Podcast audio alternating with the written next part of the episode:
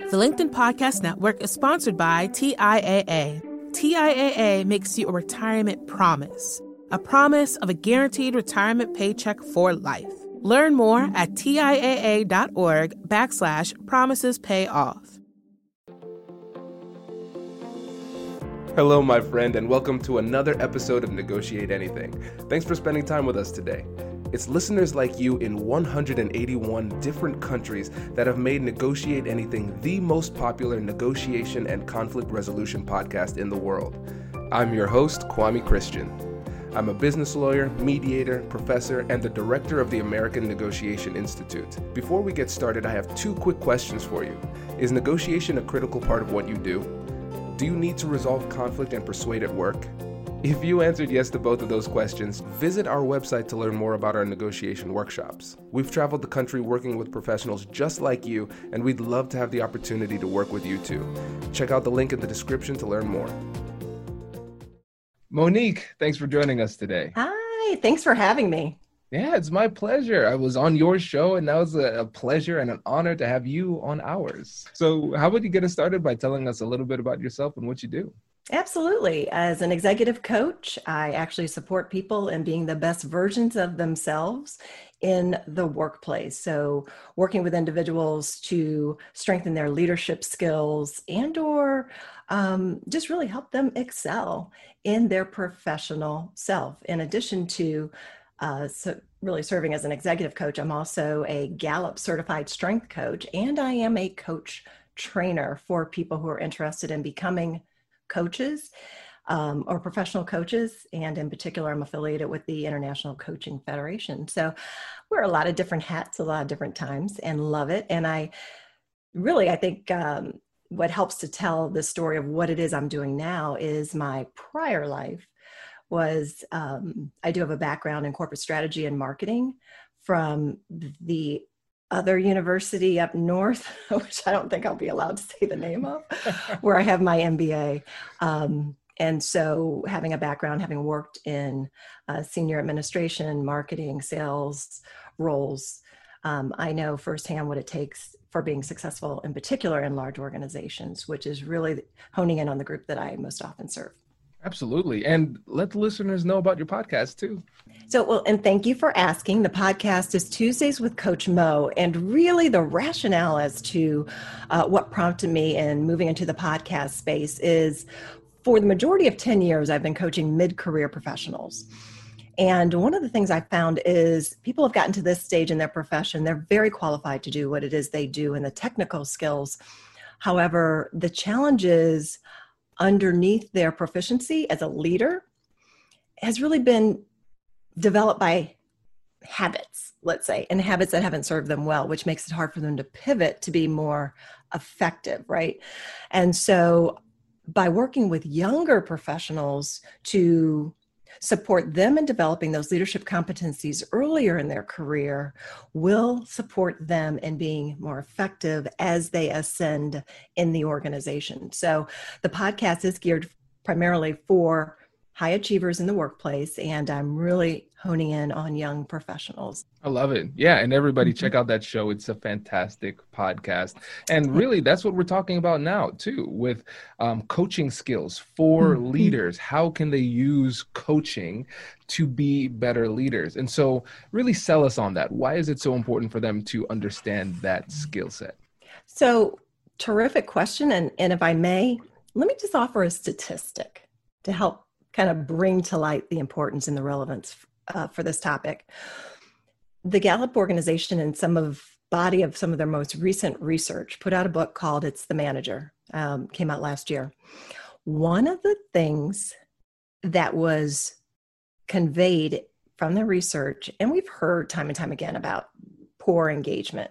Engagement level is so low, in particular here in the US in the workplace. Well, what they've done now is quantify that and that the cost of poor management here in the US rests somewhere between 960 billion and 1.2 trillion for those employees who are actively disengaged and that it is costing us here in the US. So it's critical. It's really mission critical that um, managers are better prepared in their roles and that um because you oftentimes you hear well why did you leave that last role? Most people are saying oh because my boss. Because of poor, you know poor management skills. So i want to be a contributing factor to strengthening the effectiveness of managers in the workplace and developing their leadership competencies that makes a lot of sense. And so I'm yeah. excited to get into this. And so, yeah. listeners, you know how the format goes. Uh, we're going to focus on three main things in this topic. So, the first one is going to talk about how we can improve our level of self awareness as a coach and a leader. So, that's a little bit different from just general self awareness. So, we're going to get into that and talk about how important it is to um, learn this as a leader. Uh, mm-hmm. The next thing is understanding the strengths of the people on your team. And then the third one, I think, is the one that I'm most excited about about, and that is understanding how those strengths interact. And so mm-hmm. those contrasting strengths. And so this is really great for picking your team, putting people together, understanding who would work well with who. And so this is going to be great, Monique. So let's jump in with self awareness. Where should we start? Awesome. I think, I believe it was um, Whitney Johnson, and Whitney has been with uh, Harvard. She has her own consulting company now, and she mentioned, and I love this. She wrote a book on disruption. You know, following the S curve, and that we all are riding up on an S curve throughout our professional journey. But she says the best way to manage through disruption is to disrupt yourself.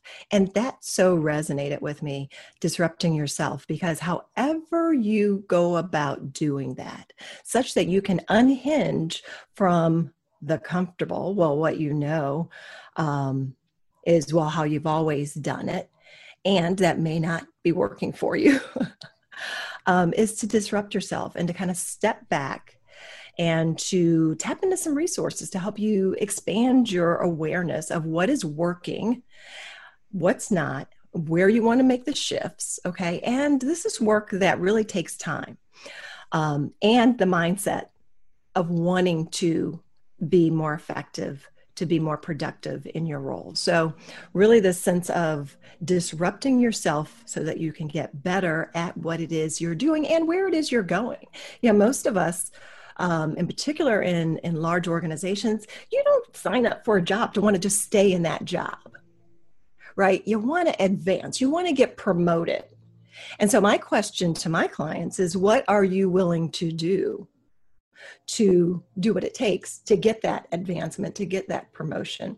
Because um, nothing's being handed out, last I knew, and that you have to work for it.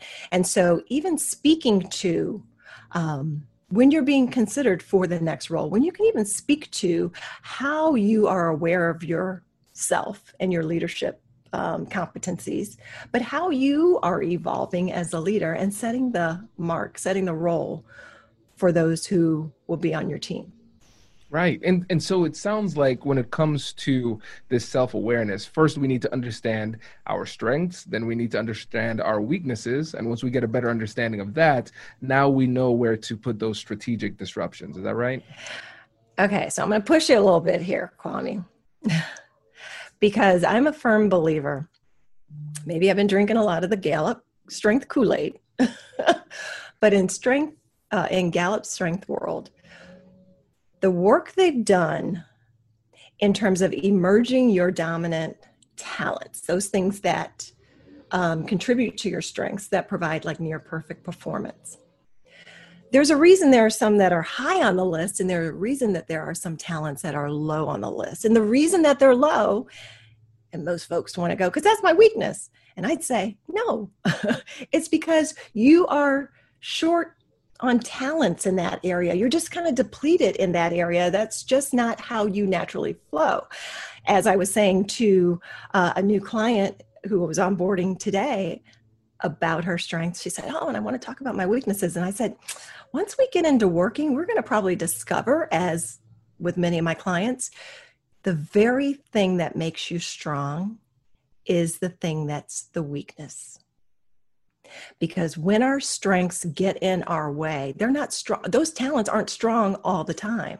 It's those very things that make you strong that also serve as a barrier. Absolutely. I, and this is great. I think this is a, uh, an opportunity first to, to, remind the listeners hey, I know you have gotten something out of this episode. all right. So if you like this episode, make sure to leave a review and um, shout out Monique, Coach Mo, and, and yeah. in the review. That'd be great. And subscribe so you get access to our content as soon as it comes out. Does your company invest in professional development training? If you believe that your team would benefit from a negotiation workshop, all you need to do is go to our website, fill out the workshop request form, and then we'll set up a time to chat. These workshops are completely customizable and we've done them all around the country. Negotiation and conflict resolution skills are beneficial across all professions, but they're especially useful in procurement, purchasing, sales, sourcing, and contract management. Our calendar is filling up quickly, and we even have some workshops scheduled for next year. If you think you might want one, I'd suggest reaching out soon so you don't miss out. Check out the link in the description to learn more.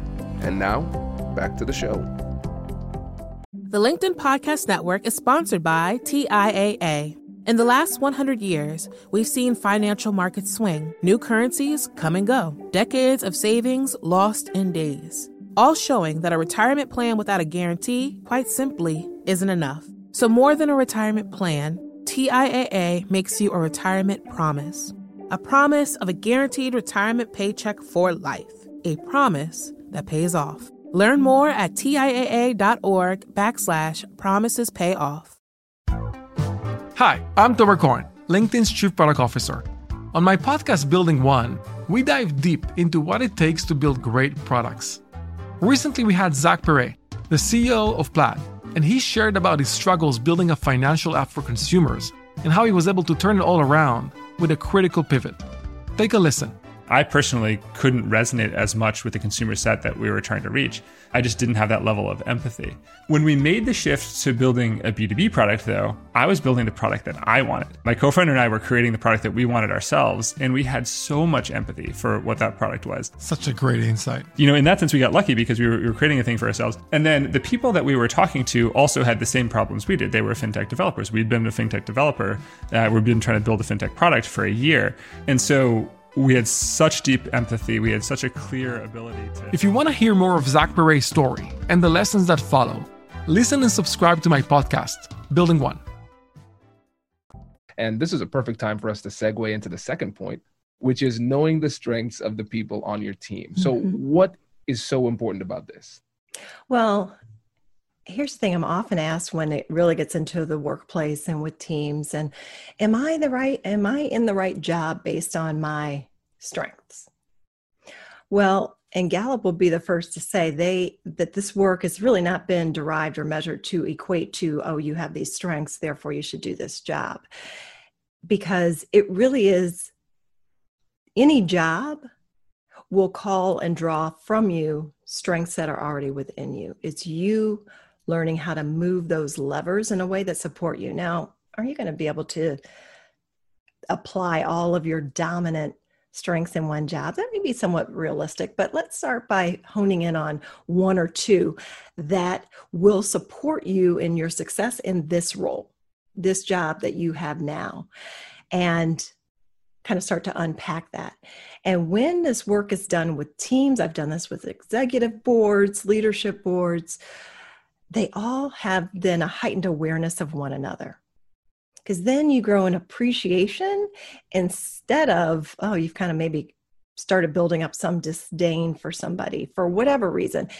And then once you start to see, well, that's just how they see the world.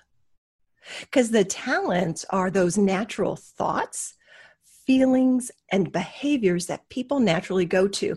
And my little go-to quote is it's hard to see the picture when you live inside your own frame. Because it's so natural to you you think everybody does it okay? So in getting to know and understand the strengths and the talents of those people that you work with then it's opening that space for collaboration and more cooperative working relationship. Um, and once you know and understand your talents, then it's the individual's responsibility to determine how they're going to apply, how they're going to build those talents, right? They don't just magically, just because you have them doesn't mean it's working as a strength. I don't want to take us to school on strength right now. but just because you have a talent, that talent says it's in you, it's the baseline. Now, your job is to develop it, learn about it, study it, be consciously aware of it, and your application of it such that it serves you well. Just because you have a talent does not equal a strength. It must be developed over time when you then get the performance results that you want. Right. And and so it sounds like what we need to do here is really invest the time into turning these talents into strengths because like we said in the first one, in the first uh, part of the episode, we have to have self-awareness. We need to understand where our top strengths are and where our lesser strengths are. Yes. Where should we invest this time? And so a lot of times what we end up doing is we have that fixed mindset where we say, "All right, this is where I am. This is good enough. I can't get better. This is just who I am." But what you're saying is we need to number one invest in ourselves to get mm-hmm. better and then on the other hand invest in learning about the other people on our team so we can communicate and collaborate at a higher level mm-hmm. exactly and an example of that um, referencing the context that i referenced earlier was um, doing a strength workshop for a team and the most tenured employee was dominant in context. So her go to in any new idea was, well, we did this back in 1995. you know, she looked back. We did that and this worked. We did that and this didn't work. And so it was an opportunity for her to recognize how she became kind of known as the, oh boy, here she is, joy kill you know here we're trying to create new programming new initiatives do things differently moving us forward as an organization. And she carried some degree of credibility because she had been there the longest. But that doesn't mean that you're using your your tools for for goodness. And i watched as you know she continued to give an, give an example of what happened in the past, what happened in the past. So I was able to bring that to the attention just in the short time I was working with the group. And I asked her, so the team is moving to accomplish X. You've shared your context. Now, how will you use those talents and context and support the go forward?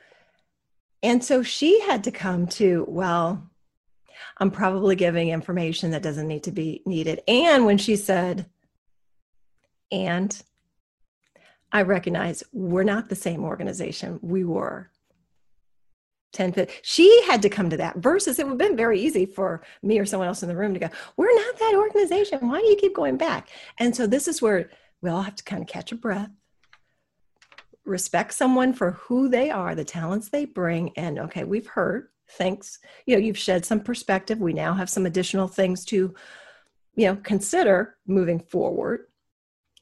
What then will you do with that context and moving forward as we're trying to get to this new thing? And you know she really kind of had to decide for herself like there's a limit. Like okay i've contexted enough. Now i recognize i'm holding everybody up by doing this. Oh you don't say it, it makes so much sense. And I, I think about, um, I need to take this test. I can't. And listeners of the podcast that will say, last time Lisa Cummings came on the show twice, you said She's it good. twice. You know, I, I need to take this test because I'm recognizing that I'm more on the strategy side, um, mm-hmm. less on the educate, the, uh, the execution executor. Mm-hmm. Um, and um, it's funny because my dad is the same way uh, but my mm-hmm. mom is more of an uh, on the execution side too. Mm-hmm. So it's really interesting to see how genetically it'll have an impact. And I've learned a lot from the uh, the the things that my parents have done well and the things that they could have done better. And then recognizing where that is in me, it helped me to understand who I was on a deeper level. Mm-hmm. Nice. And there there's no need to deny what your strengths are. It's how are you creating space for some of these other talents around you? And that's the thing when it comes to the workplace and colleagues is some people are have recognized like oh, I've kind of shot that person down, or I just get exasperated when they open their mouth. I was doing a workshop, there was a young man who was high in learning. His mode of operation, Kwame, was to ask a question just curious George. He's just curious. And he, when and everyone reporting what stood out for them in their reports, was so proud of himself, telling everybody what a learner he is, and he learns about this and learns about that. I mean, he just has an insatiable appetite to learn. Okay, that's great. And that gets in the way when we're trying to move something forward. Well, and his boss, who was sitting across the room, like let out this squelch and was like, ah, like it makes sense now. because she thought that his continuous stream of questions was a tactic or technique to not do what she was asking him to do. and she said, Oh, I kind of see now. He's just, he really is just curious. And he now has the responsibility to know when enough is enough. Or think independently of all your questions for where we're going and bring just that short list in with you because it was really unhinging people and people were it was kind of creating some feeling toward him. And he was just being himself. And he needed to know how to curb it. And that same thing happened for me with my number one uh, theme of positivity early in my career. And uh, i was in sales downtown chicago was selling into the financial district high volume copiers. And I one time we were the manager, a couple managers, you know, support team. We're all around the table because we were trying to strategize how to um, save a piece of business that we were about ready to lose, and I was the lead salesperson. Well, in my usual go-to, because it's very natural to me, I made light of something. I just was kind of like, "Come on, you know, we can do it." I made some comment. Well, after that meeting, my manager pulled me to the side, and she's just you know, Monique, we all love your energy and enthusiasm, but at that time in that meeting, it really was out of place. So, what I took from that, now I hadn't, I wasn't familiar with strengths at the time, but it certainly came back to me as soon as I saw number one positivity because I'm just an eternal cheerleader. I was a cheerleading captain. This is what I do. And it's my responsibility how to ebb and flow that when it's contributing to the productivity of whatever it is I'm working with people on, and when it's getting in the way. So I'm responsible for that. And I really appreciate that manager not literally driving a bus over me because she couldn't believe here I am like, woohoo, we can do this. And everybody's like, we're about ready to lose this multi-million dollar account. And you're over here being, you know, cheerleader woman. So um, it was a teachable and coachable moment for me. And she handled it really well instead of you know, blasting me out in the meeting or saying, here's the important thing, all of you managers, lean in, please, as I say this. She coached me in a way that kept me whole. She did not say, don't be positive. She said, manage the, po- the positivity. You're responsible for that. So don't not be who you are. We love those things about you. And it's your responsibility to manage it. This is great, and you can tell I'm I'm taking all of these notes here. This is fantastic. I, well, I, really like that. And may I add something? I actually pulled out some of my uh, Clifton Strength cards because, as Lisa, I'm as well a, a Gallup certified um, strength coach, and I do want your listeners to know if they are looking for someone to support their team, there is actually a Gallup certified strength coach directory. So there are a number of individuals who are certified in this content to work with you and or your teams. Um, something I thought that uh, may actually really resonate with you, Kwame. Um, you know, when you think about just the finite, as you were talking about even your parents and the differences there, let me give you just a very, very short example of a contrast. I know this is kind of getting into our third point, but for those who present with a high theme of activator, which in short is about you just love to get things started. Okay.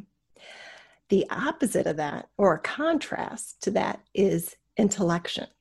And here's the statements I'll make to reflect that contrast. The activator s- says there's no substitute for action. Someone high in intellection says there's no substitute for thinking. Oh, wow. Yeah. And I can see how those uh, contrast. And especially if you have those people on a team together how that can be problematic if not yep. managed the right way. Yeah.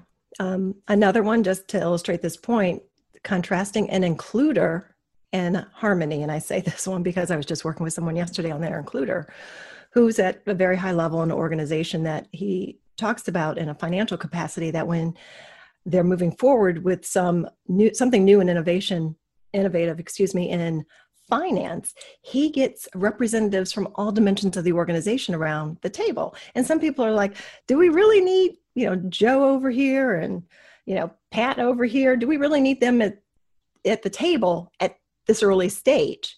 Well he's high in includer so he just naturally thinks who all can we get around the table? So a contrast of includer is harmony. So an includer will say i work for the acceptance of those on the outside a harmony is going to say i work for the agreement of those on the inside Okay. And so these are not my words. I will let you know they are Gallup strength words, but that's the type of level of content you'll get for anyone who may be listening and have an interest in taking their team through this. That Gallup certified strength coaches have access to this type of con- content. And that really helps bring it home when you can boil it down to those simple statements.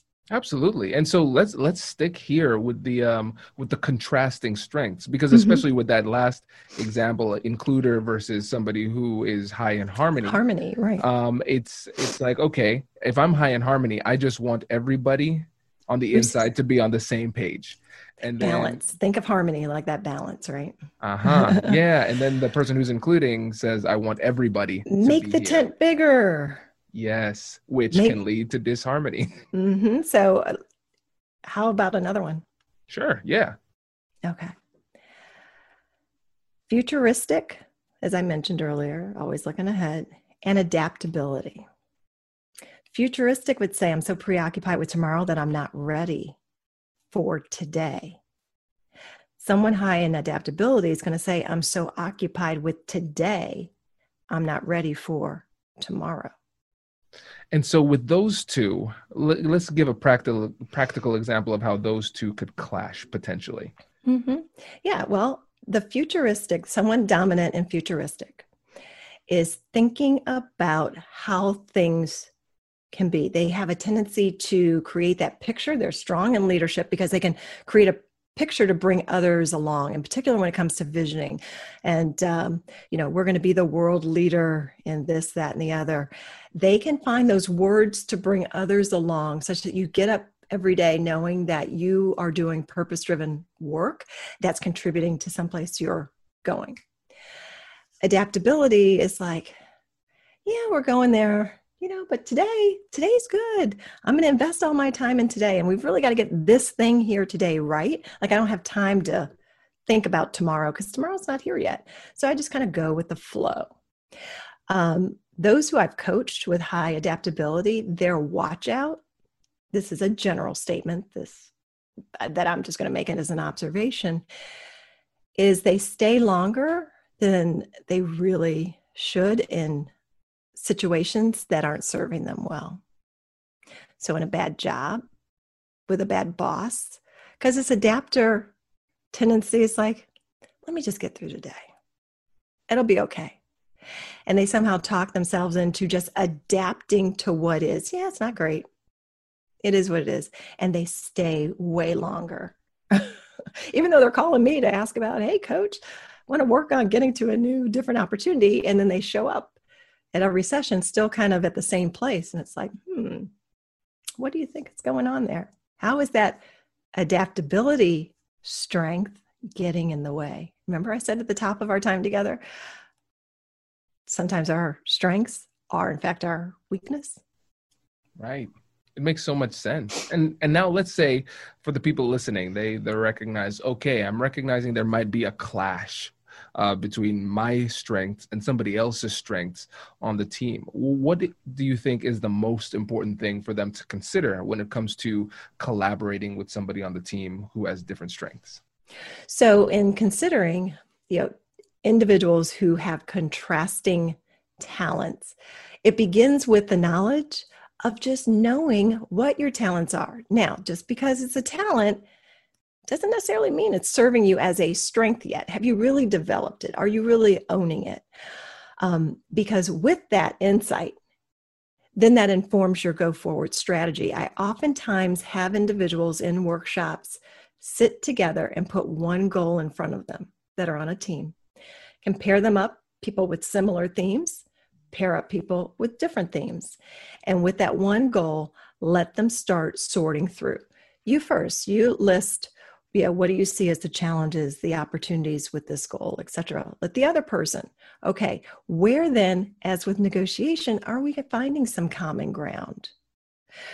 Because you have talents that are opposing guess what? You also have other talents in support of those. So you look at your talents sometimes and how they pair up. They may get amplified.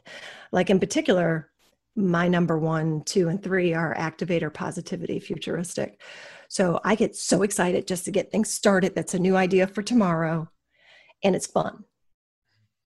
And then once I kind of get going and things start taking shape, then I'm like, okay, I'm done. like on to the next thing. So I almost need the contrast who's going to keep me help keep me grounded and say, okay, yeah, I notice my getting a little impatient is because of my dominant themes is like no longer finding this fun.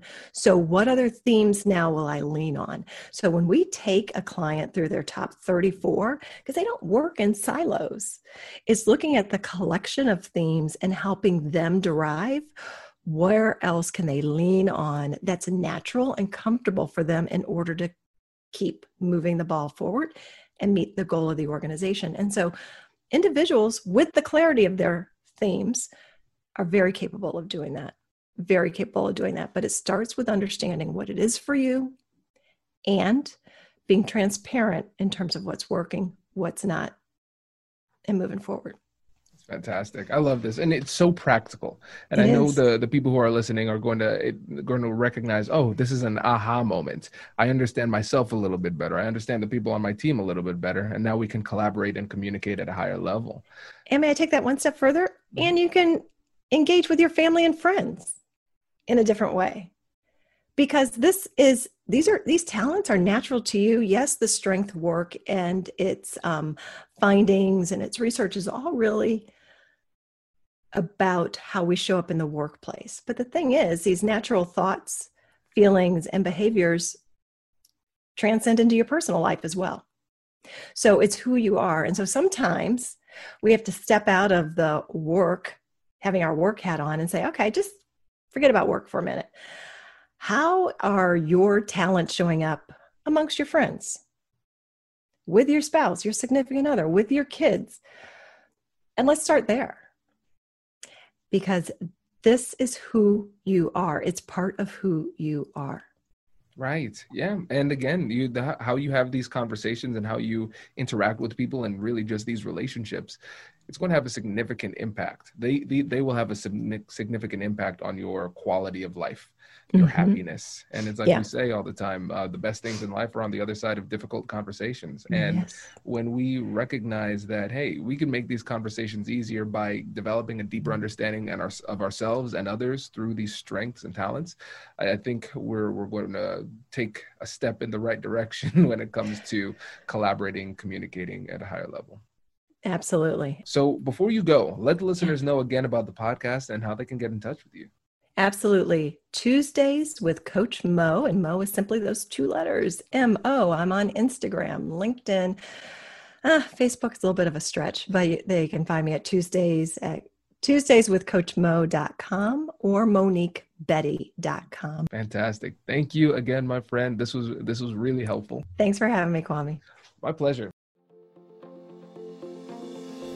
Congratulations! You've just joined an elite club. By listening to a full episode, you're now officially on the Negotiate Anything team. So, welcome aboard.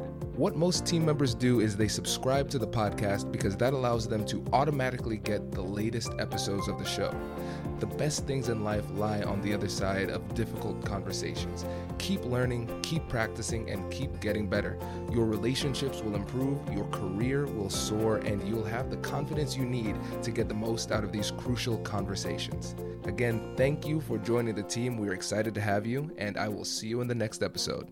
I'll catch you later.